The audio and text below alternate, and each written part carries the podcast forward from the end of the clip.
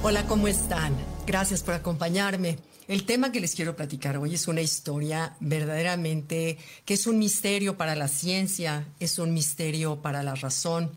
Se trata de un señor que se llama Beck Weathers, tenía 49 años de edad, cuando era un experto escalador y de pronto decide ir al Everest y queda 36 horas enterrado bajo la nieve y solamente podían verse su cara y una de sus manos.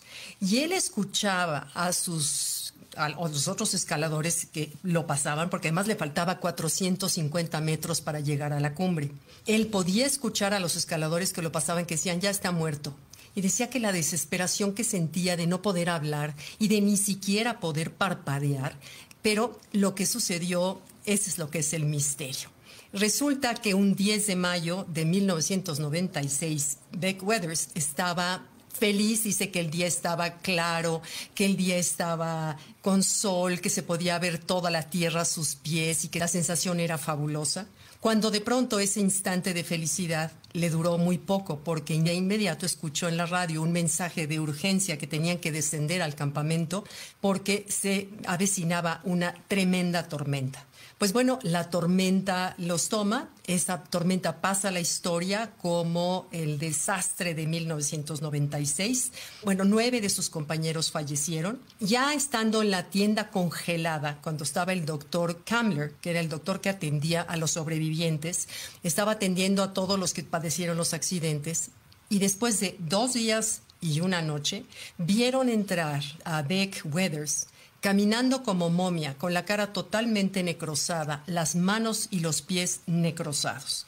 Entonces no se explican cómo fue que llegó. Incluso el doctor Ken dice que cuando lo vio entrar asumió que iba a estar totalmente incoherente dado al, al tiempo que estuvo eh, metido en una irreversible hipotermia y que cuando entró a la tienda escuchó que le dijo, hola doc, Hola Ken, ¿cómo estás?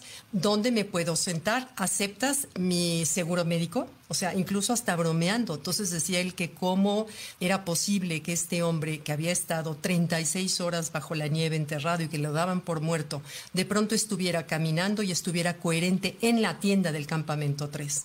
Cuando él escribe un libro, a dos años de este suceso que fue famoso en su momento, cuando él escribe un libro que se llama Dado por muerto, él cuenta cómo el pensar y sentir el amor por sus hijos y su esposa, esperando su llegada a la casa, que esa fuerza era lo que lo impulsó a salir adelante.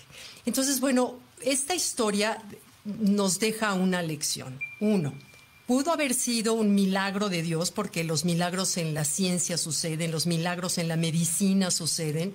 Dos, es el gran amor que es esa fuerza poderosísima que creo que es la mejor medicina, estoy convencida que es la mejor medicina.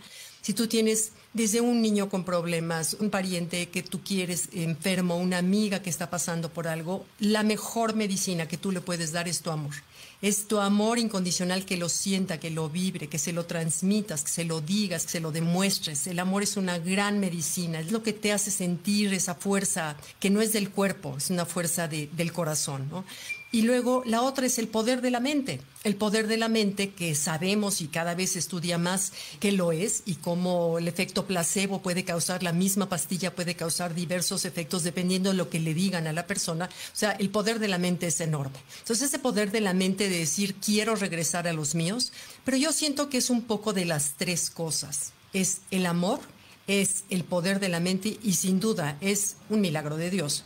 Entonces, bueno, si nosotros en nuestra vida cotidiana, que no estamos sujetos a una sobrevivencia de congelamiento, si no tenemos cosas más sencillas que aunque de momento nos parecen del tamaño de un Everest, viéndolos bien a distancia, quizás se vuelvan más chicos cuando nos alejemos y nos distanciemos un poco de ello. Pero, ¿qué hacer para cambiar la realidad? Uno, confiar en Dios, poner las cosas en manos de Dios, cambia tu realidad, puede cambiar tu realidad. Dos, usar la fuerza del amor y tres, la fuerza del poder de la mente.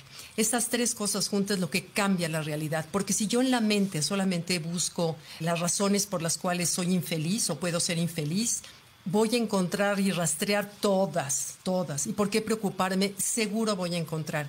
Pero si yo decido, así como el efecto placebo, yo decido fijarme en todo lo que hay, en todo lo que tengo que agradecer, en todo lo que sí tengo, en todas las bendiciones que la vida me da con simplemente ver, con eso la vida me va a dar las razones para ser más feliz y encontrar todo aquello. Es otra manera de crear mi realidad.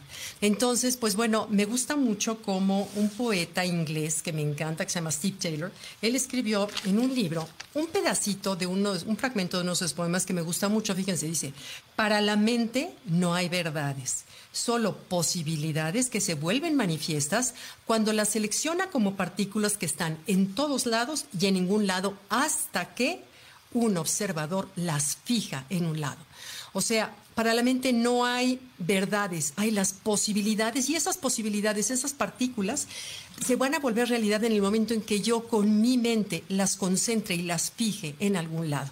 Y termina esto más el amor maravilloso del corazón. Y me gusta cómo termina el poema que dice, permite que el pasado duerma, permite que el futuro espere y permite que el presente exista tal y como es sin tu interpretación.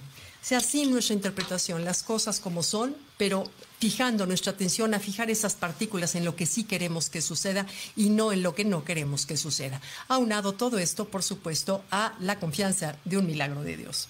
Bueno, pues muchas gracias. Gracias. Bye.